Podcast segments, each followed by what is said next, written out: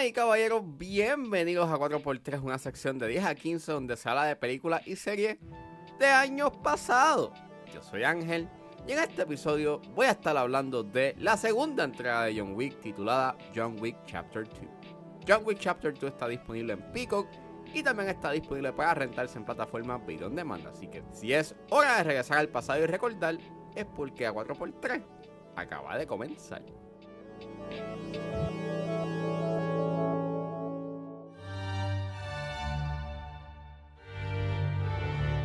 Welcome to Rome. Is this a formal event or a social affair? Social. How many buttons? Two. And what style?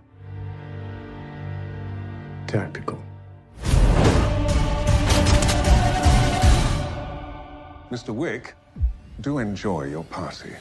John Wick Chapter dos es una película dirigida por Chad Stahelski y es escrita por Derek Kolstad. El elenco lo compone Keanu Reeves, Ricardo Scamarcio, Ian McShane, Ruby Rose, Common, Claudia Gerini, Lance Reddick, Lawrence Fishburne, Tobias Siegel, John Leguizamo, Bridget Monaghan, Thomas Sadowski y Franco Nero. Y la segunda entrega trata sobre luego de que John Wick regresara al bajo mundo criminal, descubre que le han puesto precio a su vida. Disclaimer: esta película tiene un alto contenido violento, por lo cual sugiero discreción.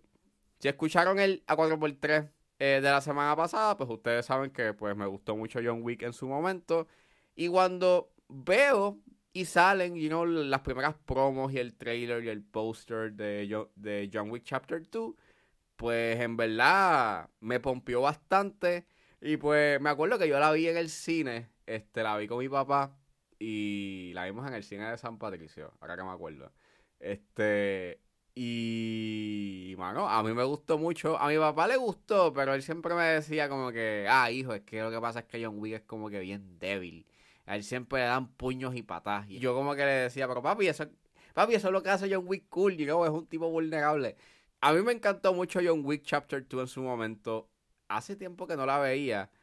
Y revisitándola, Este, me gusta mucho. Sí es un step up, you know, a la primera entrega, en que la primera entrega se sentía como algo bastante, pues, este, sencillo dentro de la complejidad, you know, técnica y, y dentro de sus stunts, you know, que hay un cierto tipo de complejidad en su coreografía. Pues aquí se siente que le dieron más presupuesto a esta película. A la primera le dieron aproximadamente sobre veinte a treinta millones y esta entrega recibió aproximadamente cuarenta millones, así que sigue estando en ese en ese en ese rango de ser una película de mediano presupuesto, pero se siente como si fuese de más, porque, mano, eh, hacen muchas cosas este eh, que son eh, sorprendentes para el presupuesto que tiene esta película. Y Y, mano, desde, desde el minuto uno esta película está brutal. O sea, tú estás viendo este landscape aéreo de, de, de Nueva York y de repente empiezas, escuchas como que eh, estos carros, you know, chillando goma, hacho ahí, y, y el motor, you know, y, y como que a alta velocidad y el... Y de repente ves como que en un edificio proyectado pietaje de una de las películas de Buster Keaton, y es como un tributo a lo que hacía Buster Keaton, que era este tipo, you know, este actor que hacía sus propios stunts, y te, te establece también lo que es esta franquicia. O sea, es básicamente buenos stunts como se hacían antes, que proveían y que proveen un entretenimiento y un cierto tipo de wonder, porque tú te preguntas el cómo hicieron esto. Y it's amazing, o sea, es, es, es espectacular. O sea, esa secuencia inicial de acción está buenísima. Y todavía, a pesar de que yo sé cómo corre, me sigue sorprendiendo, you know, cuando tienes esa escena donde John Wick hace como que vira el carro y de repente impacta a un tipo y el tipo da vueltas como que ¡diablo! That's so... Pero nuevamente, los stunts están demasiado buenos. A eso súmale que la fotografía de Dan Laustsen es espectacular, que ha sido eh, un, un colaborador de las películas de Del Toro, por lo menos de las más recientes. Y me encanta mucho, pues, que los colores aquí estallan y no son mucho más vibrantes. Los colores neón son mucho más marcados y es mucho más cálida que lo que fue este...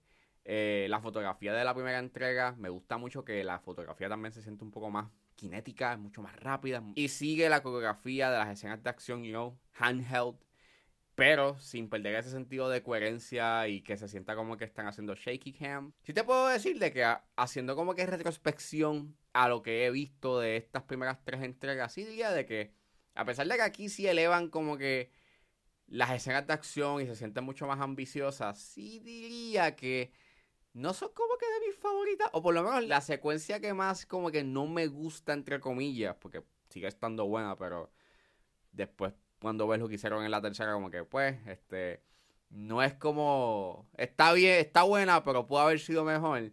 Es la secuencia cuando John Wick está en Italia y tienes esta escena que se parece mucho a la primera entrega en el Red Circle, y sí está bien hecha, pero pienso de que la cámara, la manera en cómo graban esa escena, por un buen fragmento de, de dicha, es básicamente están filmando a, a Keanu Reeves de frente en vez de a sus espaldas.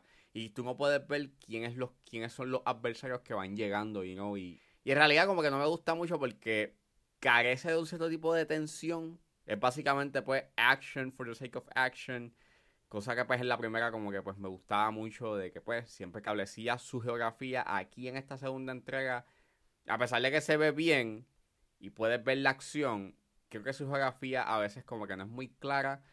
Eh, también pasa lo mismo como que en la escena de las catacumbas, que aunque sí se ve bien, pienso de que a veces como que hay muchos elementos que hacen que esa escena a nivel, de, a nivel visual se siente un poco como que muddled.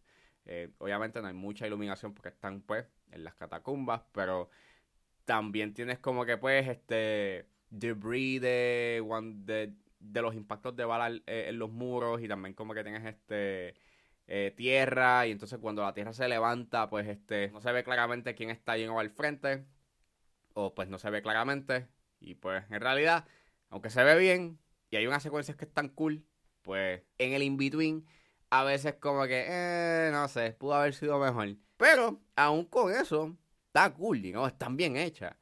Y lo otro es que hay un montage que se tiran cuando John Wick llega a Nueva York y tiene el bounty, que yo encuentro como que bien annoying el que esa escena, ese montaje no esté de manera cronológica. Porque en algunas escenas tú puedes ver pues la herida que le hacen uno de los contract killers que pues lo intenta eh, matar para poder recibir su recompensa. Pero en otros no. Y es como, pero ¿por qué no lo hicieron de manera cronológica? Era como que un poco más... Eh, era mejor, era mejor.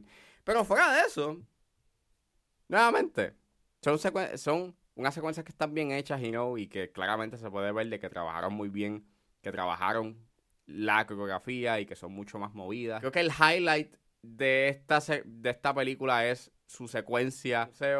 Me encanta mucho ese nod que hacen a Enter the Dragon. Y me impresiona mucho esa secuencia por el hecho en que todo es a través de espejos. Claramente tú puedes ver de que en algunos puntos sí eh, el operador de cámara, you know, se capturó él mismo porque está en una sala o en un cuarto de espejos. Y el trabajo de efectos visuales de ocultar, you know, el operador de cámara es espectacular. Pienso que Santino es un mejor villano, es mucho más enfocado. Eh, me gustan mucho los temas que trae, you know, ese villano, porque habla sobre la deuda y, y lo que John Wick pues tiene que cumplir, porque le debe eso a ese personaje y expande el mundo, you know. Y me encanta mucho de que salgamos de Nueva York y nos presenten, you know, este, ese lore en otros países, en este caso en Italia, y eso le hace scope ambicioso. Y me encanta mucho, y es bastante irónico, de que el mundo criminal se basa mucho en el honor, las reglas y la palabra de un individuo. Está en esta línea éticamente y moralmente cuestionable. Y algo que se fijó mi fiancé fue que en una de las escenas, este, tú puedes ver las uñas de John Wick como que sucias. Y a ella le estuvo como que bien interesante ese detalle de que, pues, no solamente pues por la, por, por la fisicalidad, lleno de él, las tiene sucias, pero dentro de un nivel metafórico, este, y uno pueda, y, y maybe pues, uno está aquí pues como que sobreanalizando, pero me gusta mucho de que esa, esa suciedad que tiene en sus manos o en las uñas, como que te deja claro que es el personaje, que es este individuo que por más que trate de dejar a un lado su pasado,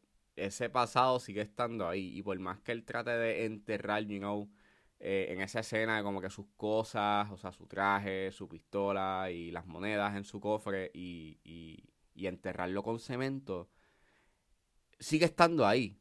Y por más que él quiera como que, you know, tratar de salir de esa vida, de, desde el minuto uno que él entró, pues no va a poder salir. Y es triste y es trágico porque pues obviamente es el personaje que estamos siguiendo.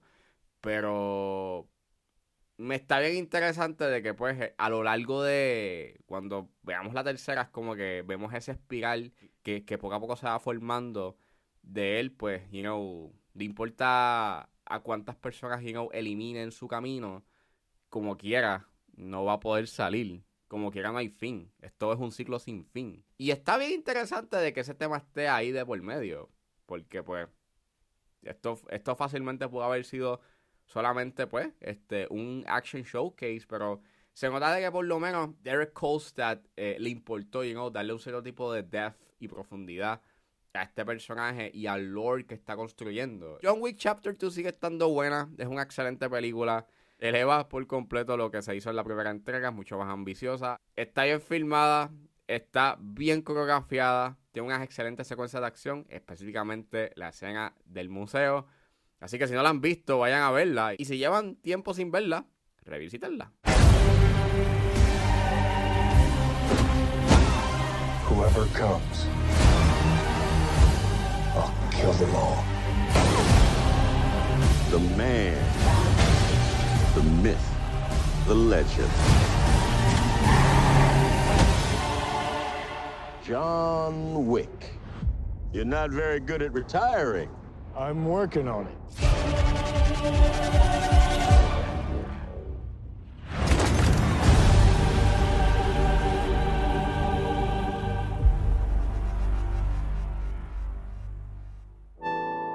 Bueno, eso fue todo en este episodio de A cuatro por tres. Espero que les haya gustado. Suscríbanse a mis redes sociales. Estoy en Facebook, Twitter e Instagram con alex punto p r. Recuerden suscribirse a mi Patreon con un solo dólar. Pueden suscribirse a la plataforma y escuchar antes de su estreno los episodios de diez a quince y A cuatro por tres. Me pueden buscar en la plataforma como Ángel Serrano o simplemente escriban patreon punto com slash diez a quince. También me pueden buscar en su proveedor de podcast favorito como diez a quince con Ángel Serrano. Recuerden suscribirse. Gracias por escucharme y nos vemos en la próxima.